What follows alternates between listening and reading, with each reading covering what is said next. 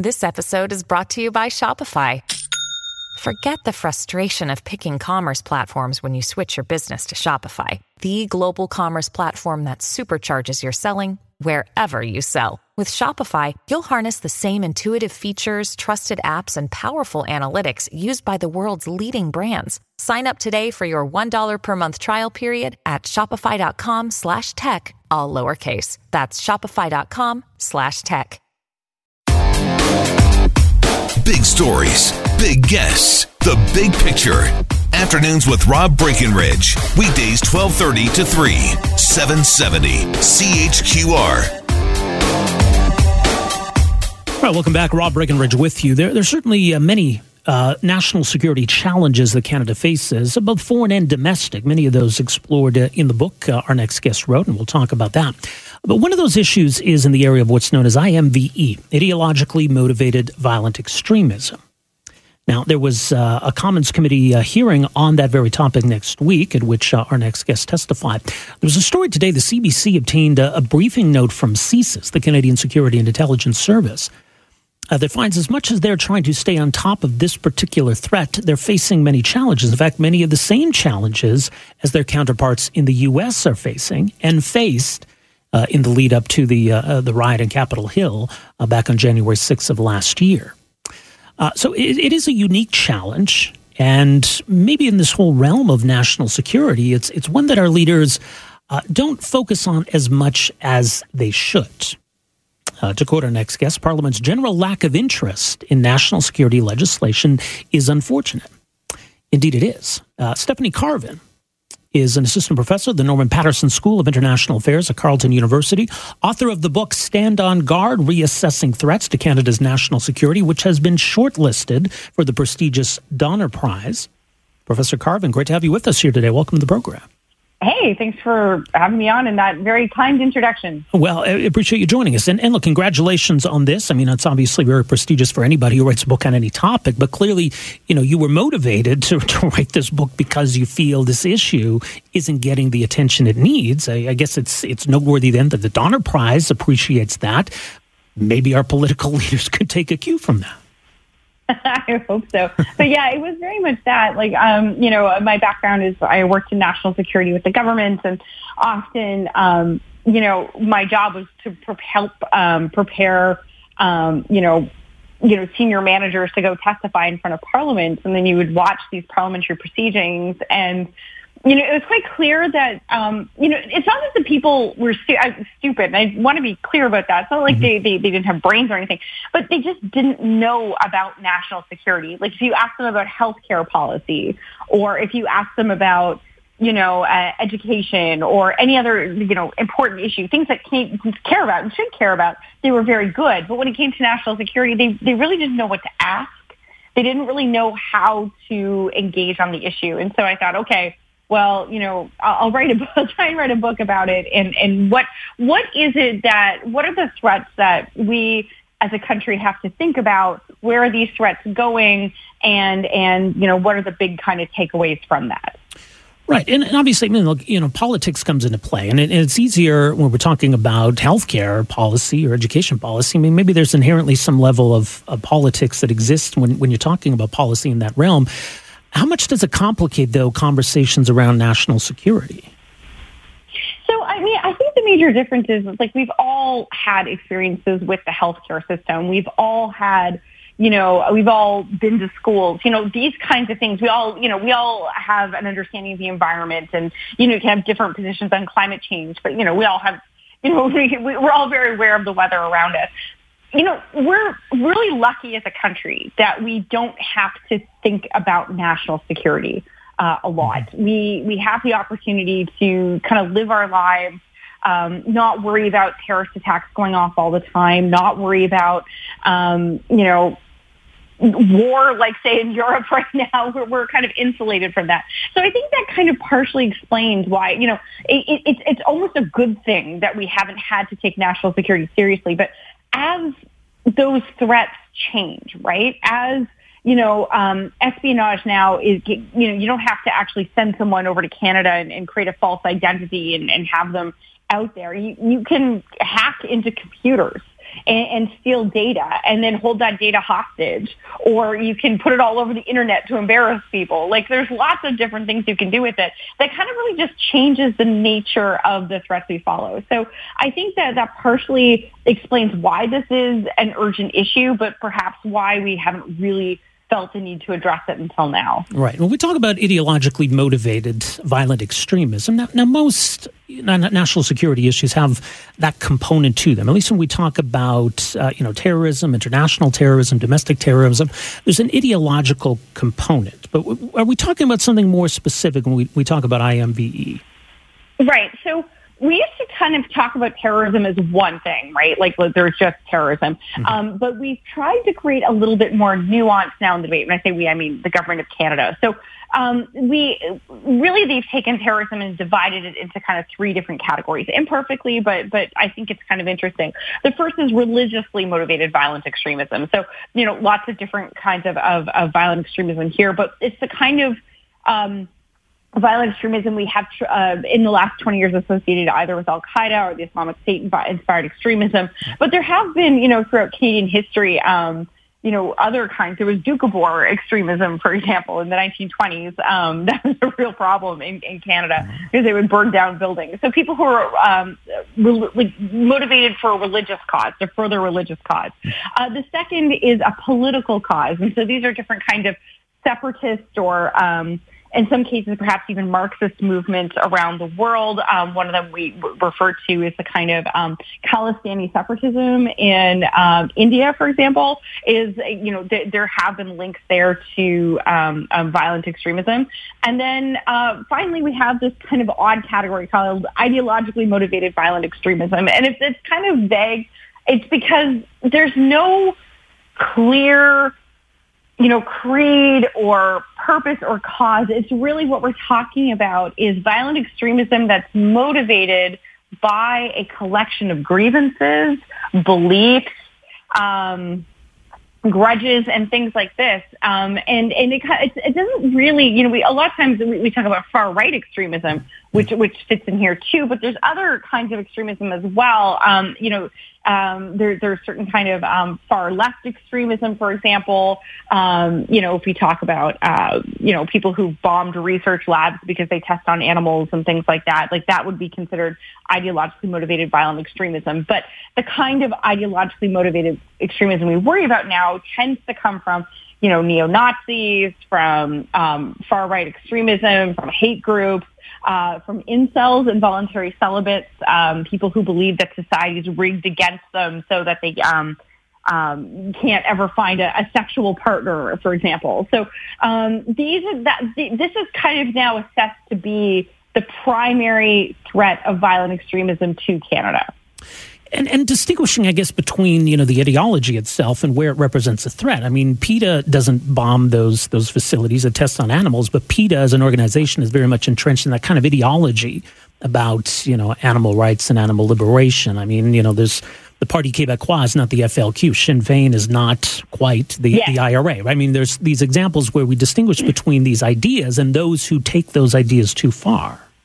Right, and I, this is a really important point, right? So um, you have, the, I would say, like all the groups you just mentioned, they're they're political, right? We we can violently disagree with them, but they're not violently, actually, not violently disagree yeah. with them.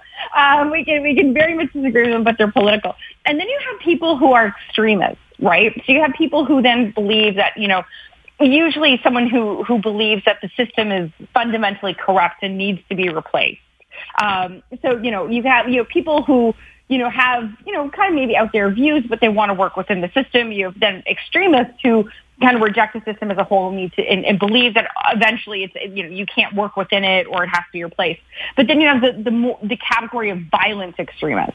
And that's where the national security picture comes in because you're allowed to be a, a political, you know, have odd political views. You're allowed to even have extremist views. But it's when you act on those views violently that this kind of national security threat emerges. And that's, that's really where CSIS and RCMP comes in. Now, the challenge today is that um, a lot of the stuff we hear, conspiracy theories like QAnon, um, which is, you know, I, I, don't know how to explain that to your listeners, but it's a very odd theory about, um, um, you know, the, the, the, really, really short version is that uh, governments are run by a cabal of satanic pedophiles. Um, but the um, other kind of, uh, of conspiracies as well, and and you know, uh, some of the views that we saw expressed during the um, convoy, for example, um, that are mm-hmm. about you know, kind of wanting to overthrow the government, again, believing that the system is fundamentally corrupt, needs to be completely overhauled, and things like that. That those views might not automatically be a national security threat, but they are a challenge for democracy. And the, the, the problem is we don't really have the tools to sort those out. And, you know, we don't necessarily want or should want CSIS to, to be monitoring absolutely everybody who, who, you know, believes QAnon or things like that, right? right. Um, but we need to have some kind of societal response. And that's what I think one of the big challenges are is that at what point do some of these extremists become violent extremists, right? That's a, that's a hard thing to measure. Um, but also, like, what, we need kind of a whole of government response that is not just based on national security, but really kind of a whole of, of, of, you know, different departments and agencies kind of thinking about, well, how do we counter disinformation? How do we, um, get people to not lose faith in the system that has, you know, generally made a good life for not everyone, but a, a, a lot of people. Well, yeah, the convoy is an interesting example because there were a lot of different individuals, a lot of different groups involved in in that, and you know, you had people who were just expressing their political view, joining in in a protest, and obviously, I mean, we saw with uh, the arrests here in Alberta, there were those who were prepared to go much further, were prepared to engage in violence and, and murder yeah. police officers allegedly. So, there's a manifestation of of that kind of national security threat emerging from a much bigger movement that's not necessarily or inherently violent. Right, and I think that's a really good example. So, like, if you look at the convoy, a lot of the people who were involved in organizing it, I mean, I think you could argue they had some pretty extreme views. Like, they believed, um, you know, some of them are arguing for Western separatism, um, or you know, they had kind of some racist and misogynistic views, and and those are problematic views, I think, from a democratic perspective. But until you act on them violently, until, as you point out, those arrests in Coutts, Alberta, um, where you had people with guns getting ready to to actually act violently on those views. Mm-hmm. That's that's that that's a, an important distinction to make. It is so. There, there, it's, it's, it's, an obvious challenge here, right? In in you know knowing when to act and, and not just monitoring entire groups of people because of their political views. So, is, is that is that part of where the challenge lies, or how much of it is is also structural in Canada? So I think there's a number of problems. One is that you know, regretfully, we I think for a long time we've only really considered violent extremism as coming from one source, and that's Al Qaeda and Islamic State inspired extremism. It was never true. You know, um, mm-hmm. we can look back. Um, you know, in the in the in the 2010s, I mean, we had a number of attacks. Whether it's the shootings of the RCMP officers in New Brunswick, um, there was a plot to do a shooting at um, a Nova Scotia mall um, that was led by someone who, who definitely holds um, neo-Nazi views.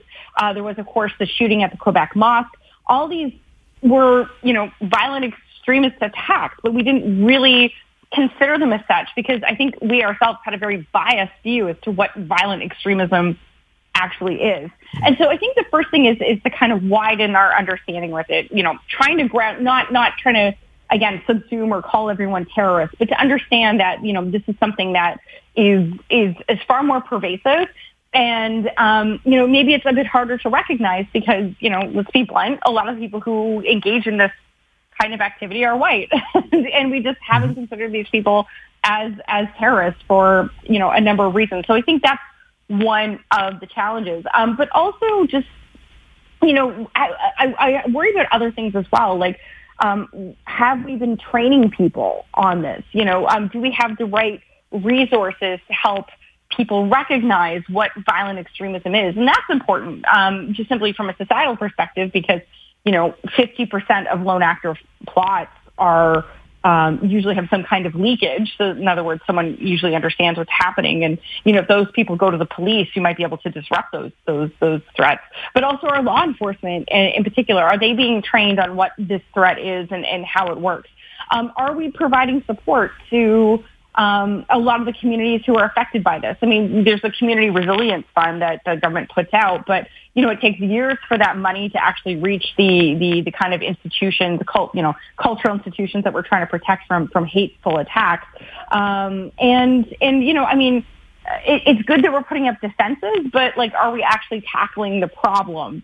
Um, and, and, and rather than, and rather than giving every, you know, mosque or uh, synagogue a camera, um, should we be doing more to kind of dispel a lot of these hateful views that are out there and, and to try and do this? So I think, I think all of this, and then the final thing, and you mentioned this when, you know, you introduced the segment, is that um, a lot of the authorities that we have to actually work in this space are very outdated. Um, CSIS, the CSIS Act was written in 1984 when like the most um, powerful technology out there was a fax machine. Mm-hmm. And now we carry our lives around us with the phones, but we don't really have a good solid base for understanding what the rules are when it comes to investigating this. And this is really important when we're thinking about far right or IMVE extremism because, um, you know, a lot of this happens online on the internet, right? This is, this is the, this is where these movements exist. They're not small cells of individuals, you know, making plots. These are people online who belong to kind of these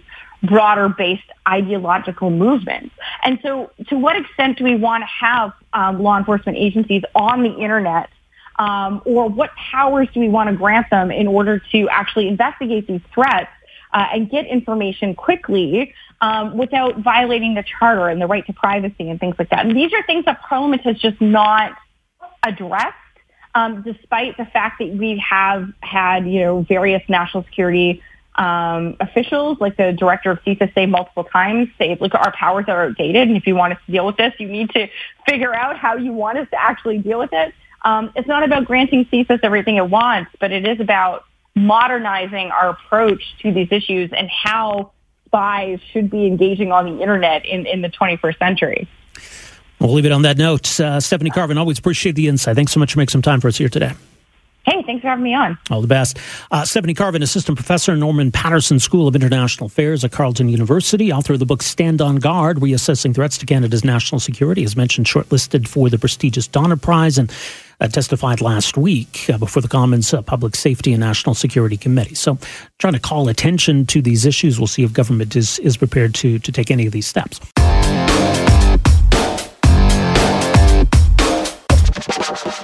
As we learned last week, Twitter has or is about to have a new owner. I don't think this is uh, officially a, a, done deal in terms of, you know, there, there's still an opportunity for this to, to collapse or back out or something. But otherwise, the plan is for Elon Musk, uh, the Tesla billionaire, uh, to take over Twitter, the social media platform. Now, Elon Musk seems motivated, not necessarily by, by money here, but uh, on some principle here that he believes Twitter uh, offers something valuable and it needs to do so better than it currently is. Now, what that ends up looking like, it's, it's not clear, but it, it seems, based on what Elon Musk has said, he sees uh, Twitter as having a free speech problem. In other words, Twitter needs to be more of a vehicle for free speech. So, how do we advance that? It's an interesting op ed in the Globe and Mail today on one obvious way that Twitter could do so uh, to send a message to countries where free speech is not protected, that that's not okay in Twitter land. For example, uh, take a couple of countries here China and Iran. Citizens of those countries do not have access to Twitter. They can't use Twitter like we can. Uh, but their governments, state agencies, certainly can. So, why does Twitter allow that? Maybe the message should be look, if you're going to deny free speech to your citizens, we're going to deny it to you. I think we can all get behind that. Well, joining us to talk more about this idea and his op-ed piece, which is mentioned uh, in today's Globe and Mail, uh, Kaveh Shahrooz joins us, a lawyer and uh, human rights activist, also a senior fellow with the Macdonald Laurier Institute Center for Advancing Canada's Interest Abroad. Kaveh, great to have you with us here this afternoon. Welcome to the program good to be with you, Rod. Thank you so much for having me. Uh, this has always seemed uh, like like an odd set of circumstances where you, you have this double standard. Uh, governments deny Twitter to their citizens, and then they use it themselves. To whom are they speaking then if their citizens can't read what their governments are saying? Well, I mean, these are governments who almost by design don't care what their citizens um, think and they don't care to keep their citizens informed. So really, they're not engaging in a dialogue with their own citizens. They're engaging in a dialogue with the rest of the world um, and primarily with the you know, with the democratic free world. Um, their leaders and their go- top government officials are on these platforms trying to push the favored message of the regimes um, out to the world while denying their own public a chance to kind of come on these platforms and give a true picture of what's happening in these countries. Right. So, I mean, it's essentially about trying to spread propaganda in in Western countries. So, at some level. That, that's exactly what it is, right? It's it's just unfiltered, unchecked propaganda um, and unfortunately, for too long, Twitter and other social media platforms, but Twitter really primarily, um, they have provided the, the venue for this and have taken no steps to counter it. Right. And, you know, it's interesting because, look, I mean, Twitter, whether it's the old owners or the new owner, I mean, they, they can have their standards. They can make decisions on, on who and what gets access to, to their platforms, and reasonable people can disagree over whether you know, Alex Jones should be on Twitter, or I guess even Donald Trump for that matter. But it does seem like a double standard, doesn't it? When, well, I mean, Russian officials were just recently uh, removed from Twitter, but otherwise, China, Iran, even you know, Turkmenistan, Russia, North Korea, countries that, that you note in, in your piece, uh, they, they still have access to this platform. Yeah, that's exactly right. And part of the reason why I wrote this op-ed was I was trying to uh, provide a very simple suggestion uh, to Elon Musk and his new management team. You know, there are very hard questions about whether or not you know people like Alex Jones or Donald Trump should be allowed on on the platform. I am somebody who errs on the or like my default uh, view is that there should be more speech, not less. Mm-hmm. But there is a very clear line here that I think um, just any uh, basic sense of fairness um, would tell you is being crossed right now, which is that you know, as, as you mentioned, um, leaders of dictatorial regimes are keeping their own people off the platform and just using the platform to propagandize. And I think um, whatever your conception of free speech, that um, violation of fairness should not be permitted.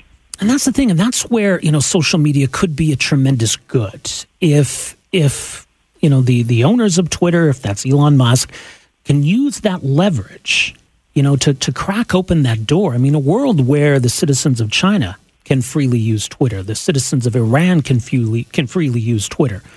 That to me seems like a better world. That would absolutely be a better world. Now, I don't know if it's within Elon Musk's power to get China or Iran to permit their citizens um, onto that platform.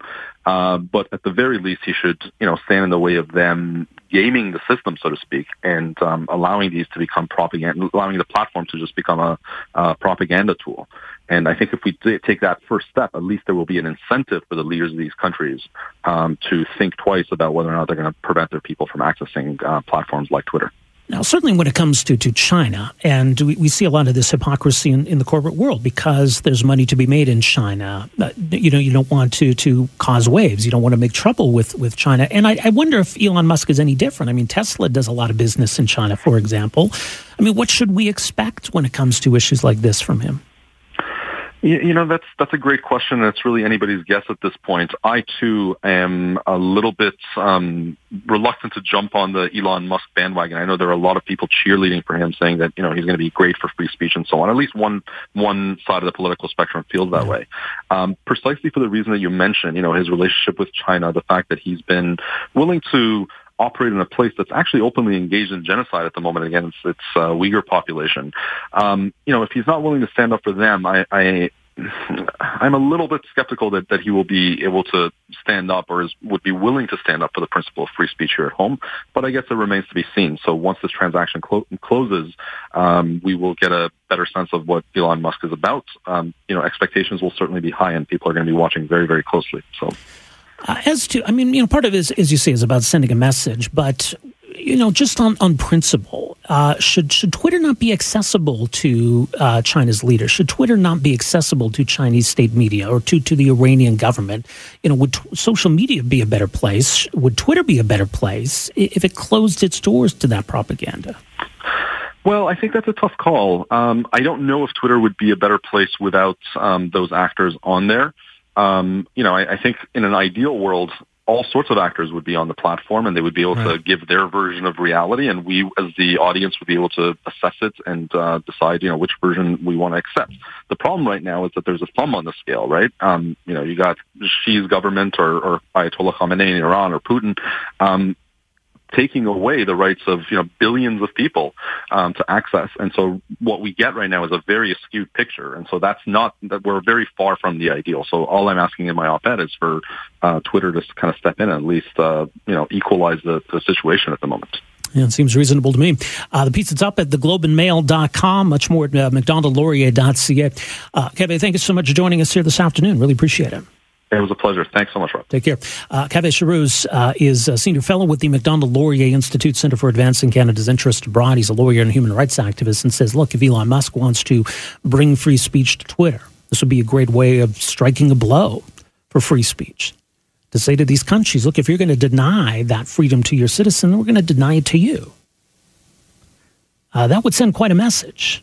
Now, obviously, it would not go over well with the Chinese government, and I do wonder to what extent, you know, that that might uh, might guide Elon Musk's hand in making such a decision. But these are tough calls to make for this kind of a platform. Is is it worth being able to see the claims being made by these repressive governments, and and the ability for people to say to them, "You're full of it." You know, I recall recently there was uh, just a, an absurd statement posted by the Russian embassy in, in Ottawa, and just the reaction to it was was almost delightful. There's, there's something to be said for uh, telling a repressive government, you know, where, where to stick their their BS propaganda, and I'm sure they're they're not used to hearing it. But at the same time, do, do you want to be a vehicle for that if you were one of these companies? If you're the owner of Twitter, do you want Twitter to be a vehicle uh, for Chinese government propaganda or Iranian government propaganda. Now, as uh, notes in his piece here today, after the invasion of Ukraine, Russia blocked access to Twitter uh, to Vladimir Putin and and his cronies. But a lot of Kremlin affiliated accounts still do regularly post to Twitter, and that includes, by the way, the, the Russian embassy in Canada. So there's still a lot of that on Twitter and other state media like uh, RT and, and Sputnik. So that would be an interesting place to start. I'm, I'm not sure if that's going to be on Elon Musk's agenda or how exactly he intends on changing Twitter. And, you know, as Kaveh points out in his piece, you know, even well intentioned free speech advocates are going to encounter hard decisions on where to draw a line. So is it anything goes on Twitter or do you still have some standards? He says, will racist tweets be permitted or Holocaust denial? And whose definition of racism or Holocaust denial should be used? Because there was so much discretion, these free speech battles are likely going to rage for years to come, regardless of what Elon Musk does or doesn't do on, on Twitter.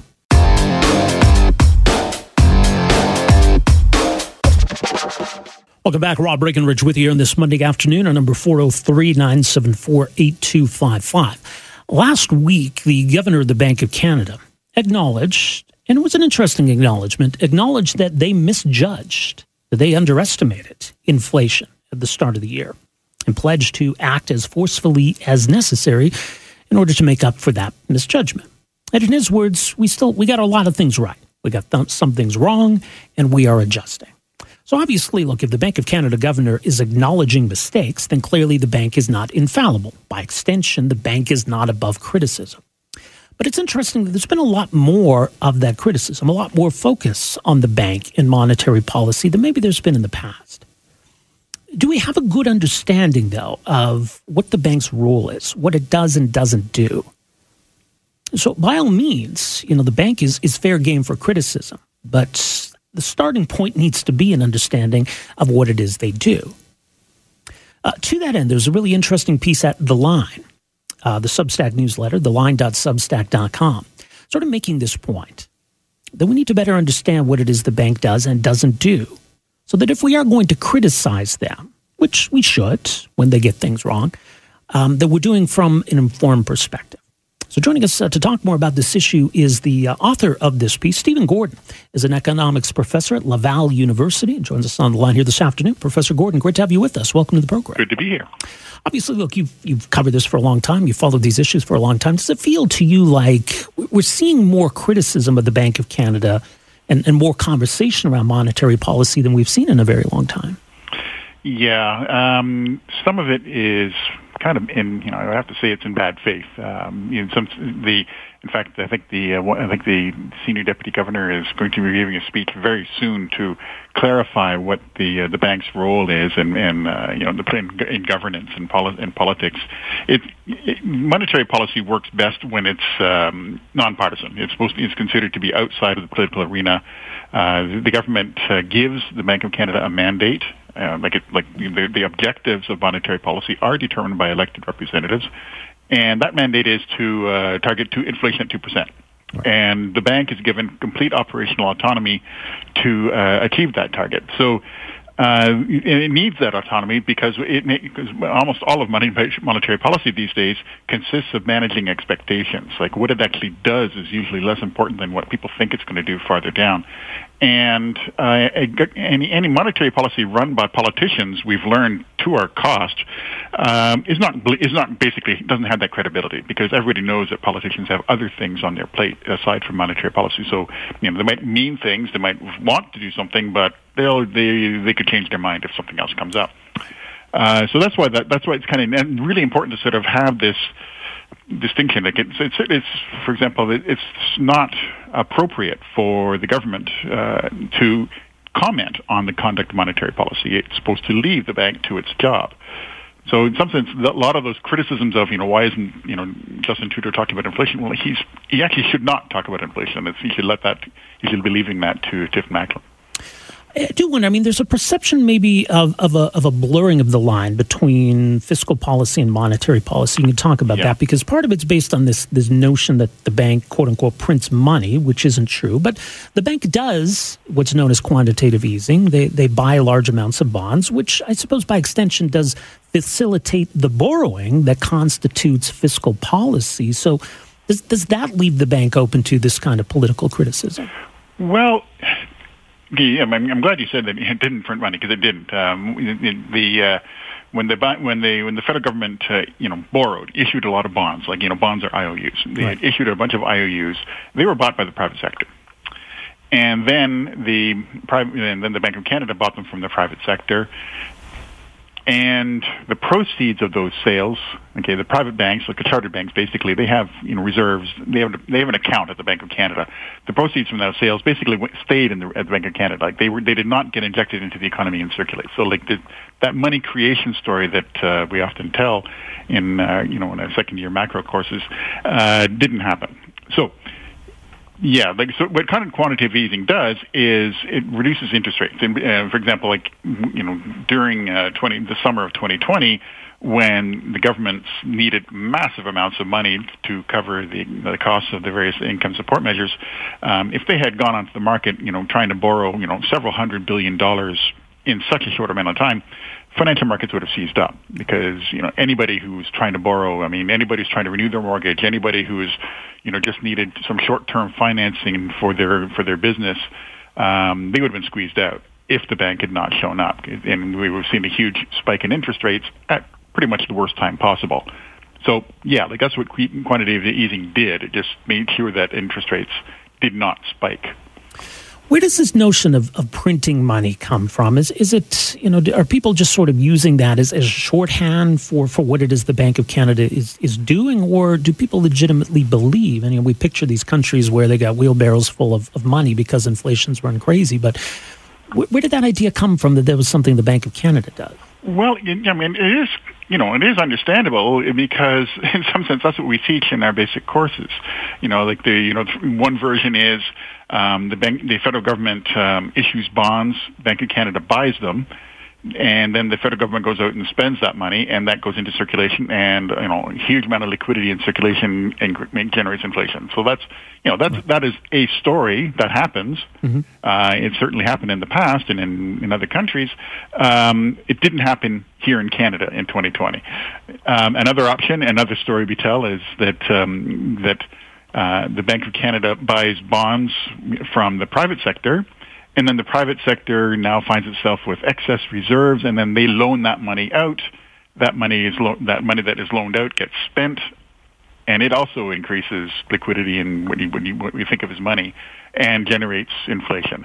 That that other story we tell too in uh, in our courses but that didn't happen either. Okay, the re- the reason why it's special this time is that interest rates are really really low, and also, which is something we don't do tell, tell in our in our uh, in our uh, lectures, is um, those reserves that we call settlement balances, They're basically reserves. I think it's, I think it's easier to think of them as reserves.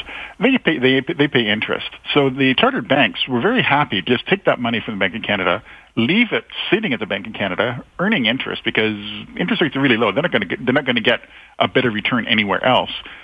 And so basically, the we have you know one exchange. The government gets gets money from the bank from the private sector no increase in money supply. The private sector gets money from the Bank of Canada, but it just sits there in the vaults. It's as if yes, you know, you know, money was created, but it's still sitting in these giant, con- you know, a bunch of containers in a warehouse somewhere, not actually circulating. So it's it is very understandable to, to think that what the government, what the Bank of Canada did during 2020 was create money, but that's not actually what happened. It's interesting too, and, and you note in your piece that you know when, one area where the bank has been criticized, and even as I noted in the introduction, you know Tiff Macklem has acknowledged that they underestimated inflation. But you know, in, in May of 2020, the spring of 2020, where in the early days of this pandemic, the bank was really concerned about deflation. Uh, the previous governor uh, even warned about deflation, which, in hindsight, as you note, seems really off base. But why was it a legitimate concern at the time? Well, because we've been fighting off in uh, deflation or disinflation for uh, for the past decade. Okay, since the, the, the financial crisis of 2008, 2009, uh, central banks around the world have been in a situation where, you know, inflation is low, you know, below target. And, you know, say, like I said in the piece, that might seem like a weird problem to have, you know, inflation being too low. Yeah. But you know, deflationary periods where prices are actually falling are never times of prosperity. These are they only happen during defla- de- depression. So, for example, if you know, just think if you know what you know, how much are you going to spend if you know the price is going to go down? Like you're not going to buy a new car now. You know the price is going to go down next year. Why not? Why you're not going to buy it now? Well, if nobody's buying now, then what's happening to output and production you know, it just cascades forward. A, they, the deflations only happen during depressions. So that was a really bad situation. We, we were talking about depression, uh, depression uh, level shock.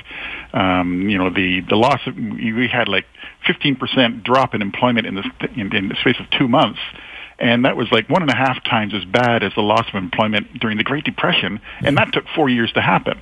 Okay, this was a massive, massive shock uh, you know, yeah, you, it made sense to worry about this bad shock persisting and causing, you know, a decade, you know, decade-long recession, depression, even. Well, and why do you think, though, that, that it, it, took them so long to recognize that inflation was, was worse and maybe longer lasting than, than initially thought, even say a year ago? Well, I mean, it's it was a, it's a very it was a very strange uh, recession because there's all of these um, you know the these supply issues right? Uh, that's usually not a problem. So like this is very new to, for the bank and for all of us. Um, you know like people are looking at well you know a lot of these you know increases in prices are simply due to you know supply chain blockages. You know we see containers piling up at the port of Los Angeles and you sort of think okay yeah like there's that's a shortage that's going to generate higher prices but you also know that well, those shortages, you know, like they'll they'll finish, you know, they'll finally get around to, uh, you know, getting all of those containers out of the port of Los Angeles. These things will settle down and then we'll return to normal. And so you don't want to increase interest rates just like that and then find yourself, you know, oops, hold it, we did, really didn't have to increase interest rates because inflation came down anyway. So they were expecting all these, um, all these disruptions, you know, all these supply chain disruptions, all these, uh, uh, disruptions caused by um, you know the uh, public health measures, they were expecting all those things to go away. they probably will, but it turned out they didn't go away too quite as, as quickly as they thought. And then while that was happening, it turned out that all those income support measures turned out to be perhaps overshooting. You know, very understandable given the, the, the circumstances. Uh, the one thing they didn't want to do was to do too little. Right. So it, a lot of that, um, those extra, you know, that income support was saved and you know, built. There's a certain amount of pent up demand going on right now, and that's that demand side. I think was kind of snuck up on them. Well, it's interesting. We saw the GDP numbers today, which you know are, are still pretty strong, and I guess it you know it, it sort of gives um, you know the bank more validation of this this uh, new aggressive uh, posturing that they have when it comes to trying to tame inflation. But you know, there's there's the potential impact of the the uh, you know the slowdown in, in China and all the lockdowns there. The conflict in Ukraine is, is having a huge impact. That, that could that could possibly explain why they why they were so slow. You know, they mm-hmm. you know they you know they these are judgment calls. Um, you know, there certainly there are people who at the time were you know perhaps disagreed, but you know, they they have to make a judgment call, and and uh, you know, the fact that they make made a mistake, it's like, well, you know, everyone makes mistakes. Well, below your piece, it's up at The Line, theline.substack.com. Really interesting read. Professor Gordon, thank you so much for joining us here today. Much appreciated. My pleasure. All the best. Uh, that's Stephen Gordon, professor of economics at uh, Laval University. So, some interesting thoughts from him on kind of the role that the bank plays and understanding what it does and doesn't do. By all means, you know, they're, they're certainly not above criticism, but it's important to understand all of that.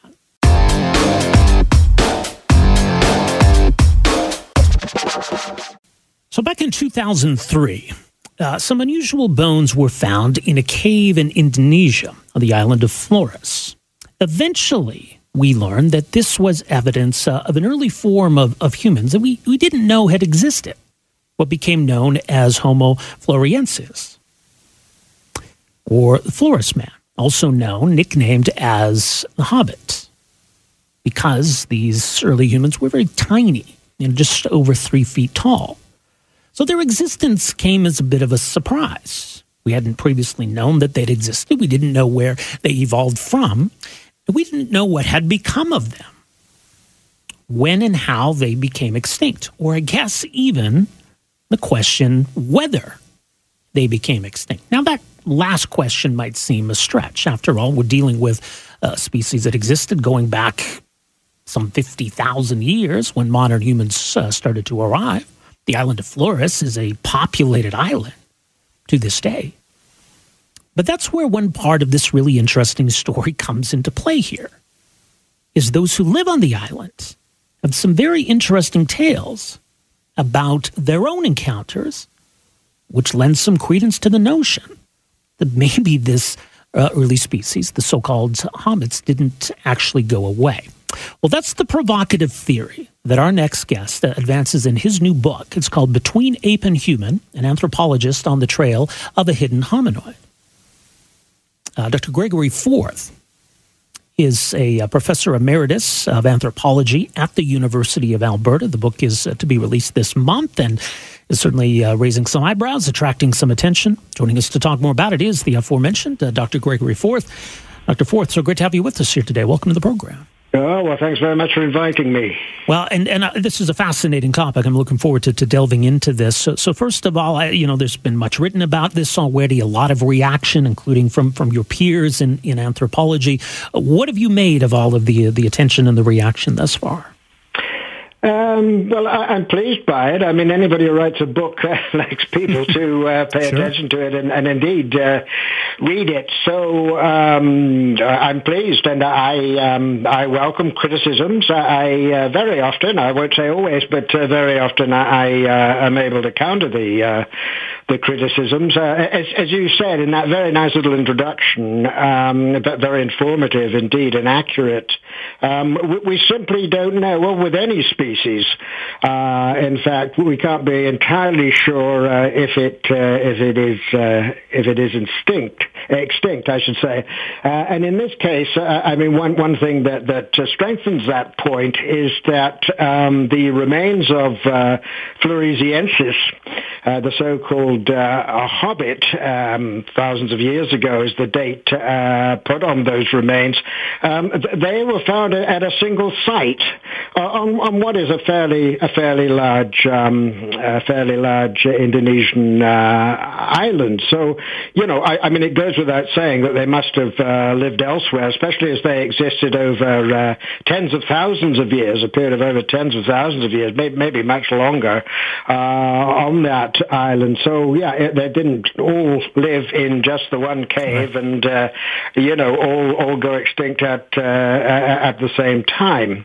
Um, at the same time, the um, reports I have, especially from part of the island uh, called uh, Lio, that's L-I-O, um, have people describing uh, a creature which, which, sounds very much like, uh, it's, it's, an exact fit you could uh, say, uh, with, with the reconstructed um, physical form and the inferred behavior of, of Floresiensis. And, there are, I talked to over 30 people who, um, during several visits to Flores, uh, who, who, claim to have uh, have uh, seen um, specimens of uh, the ape men, as I call them, and um, uh, the circumstances uh, of the sightings and what they what they told me um, sounded very very much like well like like a, a, real creature, not not a you know a fantastic being or a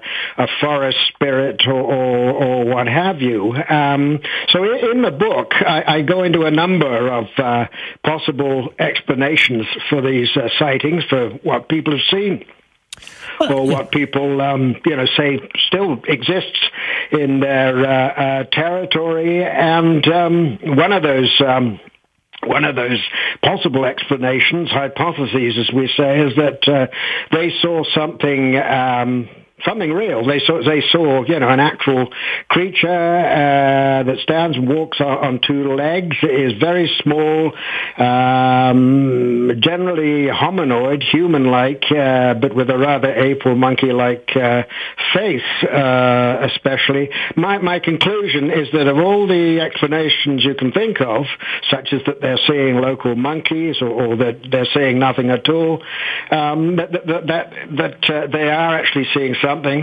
um, is the best conclusion, you know, based on uh, uh, on on reason and based on the evidence uh, that we can come up with. Now, there are those who, who have said and will say that it, it, it, sounds similar to you know claims in North America of, of a different kind of ape-like, human-like creature. You know, the, the idea of, of a Sasquatch, and, and there's all kinds of compelling tales of what people think they have seen. Right. I guess notably, when we're talking about the island of Flores, we are talking about something that indisputably once did exist. Does that make it different to you? Well, it does make a, uh, um, it does make a difference. You, have hit the nail on the head there. We, we have uh, remains uh, of uh, not just Floresiensis, but, but a very much older uh, and uh, similarly small, in fact smaller by all indications, hominid, um, so, which is something you don't have, of course, in North America. Um, we don't have yet with the um, w- with the Sasquatch. Um, also, um, the uh, area concern, Southeast Asia, Indonesia, is home to living apes. Not the island of Flores, uh, not eastern Indonesia, but western parts of Indonesia like uh, Sumatra and, and, Borneo still have orangutans, uh, and even more uh, numerous are several species of uh, of gibbons. So it's it's very much the right kind of place, I would say, to uh, to find um, small hominins like uh, um, Homo floresiensis, floresiensis um, possibly still um, existing, surviving into uh, into modern uh, times. And uh, in terms of the dates of some of these alleged sightings, you know, we, we, can say um, until very recently, indeed, you know, in, including during the last the last decade. So uh, all, all, these factors make um, Floresiensis, or rather the ape man, I should say, not to uh, confuse the two, much more credible than, than Sasquatch. At the same time, I don't want to uh, say that it is absolutely impossible that uh, something like Sasquatch, a very much larger animal, by the way, um, uh, still, still exists. But, but uh, the, the, the ape men of Flores are, are a much more likely proposition. Uh, you know, and, and, certainly it's it's widely acknowledged that these these legends do exist, and, and that these descriptions are, are pretty consistent with what we know about the uh, you know the so-called Hobbit. Uh, mm-hmm. what, what, are what is the, the nature? How far back do, do these do these local legends go? I wouldn't know how much how far back they, they go, but but uh, there are indications from uh, the writings of uh, of missionaries uh, on Flores that uh, the um, the name of the ape men, which is in the local language, is, is and the general description of something that um, you know looks generally human-like but is small and, and, and so on. Um, that goes back prior to colonial times. Um, and certainly uh, before a period when anybody, any any local people on Flores would have been uh, would have become um, familiar with uh, you know human evolution, paleontology, and, and these other uh, the, the these other sciences. So um, yeah, no way. The, the, the notion of the ape man, we can say, was certainly a, um, an independent invention, if you like, uh, an independent development among uh, Flores Islands islanders. And, and one thing I argue for throughout the, the book is that we we need to uh, take more seriously what uh, what ordinary folk uh, say about the animals in the uh, in the places that they're uh, familiar with, very familiar with, as a matter of fact. Well, presumably, I mean, if if, if they do still exist, we're talking about, I would think, what would be a, a very small community of them, wouldn't it be? They are described as rare, which is uh, another thing that lends them credibility. You know, people aren't seeing them in their backyard every other uh, weekend, sort of thing. Um, uh, so um, yeah, you know, I mean that is another uh, another point uh, in in their favour. It's even possible, of course, that uh, um, they, they existed until recently, survived until recently, but but they have become they, they are now extinct. You know, extinct within the last uh, decade or two, or or, or, or maybe longer. At the same time, there are these extraordinarily compelling uh, uh, accounts of uh, of sightings, which are, are more uh, more recent than that. I, I mean, going back uh, uh, ten years or, or, or twenty years, um, sort of thing. And um, yeah, no, I mean, it's just some some local accounts that are compelling. There are a few that could be put down to mistakes, mistaken identifications of exceptionally large uh, monkeys. There is a species of monkey on the island. Uh, it's called the long-tailed macaque, and as the name uh, indicates, the, long-tailed macaques have uh, have tails longer than their bodies. They're, they're generally very small, of course. They're smaller than uh, three feet long, certainly the, the bodies. And um, the ape men uh, don't, don't, have tails. I mean, if, if we could be convinced that they had tails, then, then they couldn't possibly uh, be in our, family, as it were, in, in the genus Homo. Uh, they would have to be some kind of uh, some kind of monkey. They couldn't even be apes because uh, um, what quite a peop- uh, quite a few people seem not to know is that, that apes like chimpanzees and gibbons and orangutans do not have tails. In fact, gibbons have even less of a tail than human beings. is something interesting to mention, I think. Well, what's interesting to me, I mean, at some level, you know, it's impossible to disprove a negative, but on the other hand, that, that this is something that is potentially knowable. Uh, yeah. that that's you know we could we could put this to the test. We could maybe even confirm this at, at some point. I mean, if we assume then that this is true for a moment, mm-hmm. how significant is such a discovery, and, and what would be done with that that information?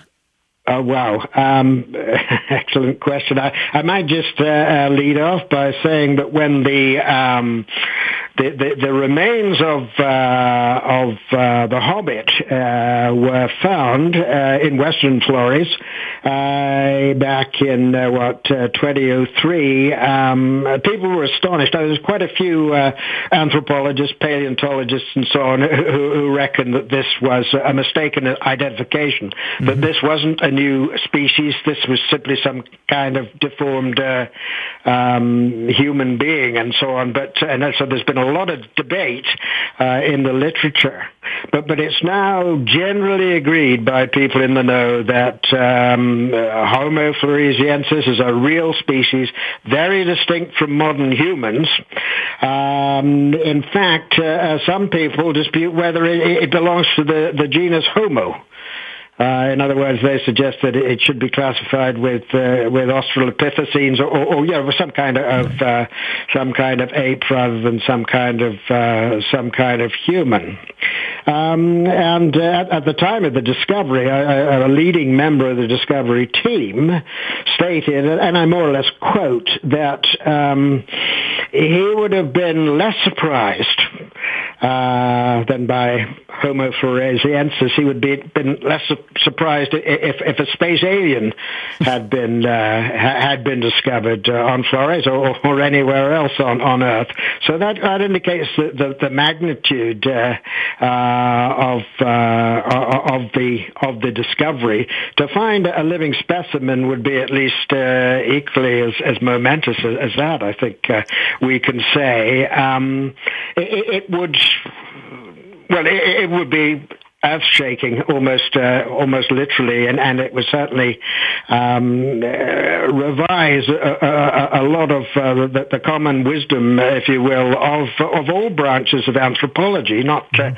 just anthropology which deals with uh, distinct uh, extinct or presumably extinct kinds of humans or, or, or, hominins but also cultural anthropology social anthropology which tends to it can be even less open-minded minded, you might say, than paleoanthropology, uh, insofar as there is, uh, you know, a common assumption that these things are, are completely imaginary. Uh, that if if you need to uh, understand the descriptions, then you you you can only understand them as um, ideas which reflect, uh, you know, social and cultural values, interests, and so on. In other words, that the images, to use that word, the pictures uh, presented in the descriptions are, are, are fictitious.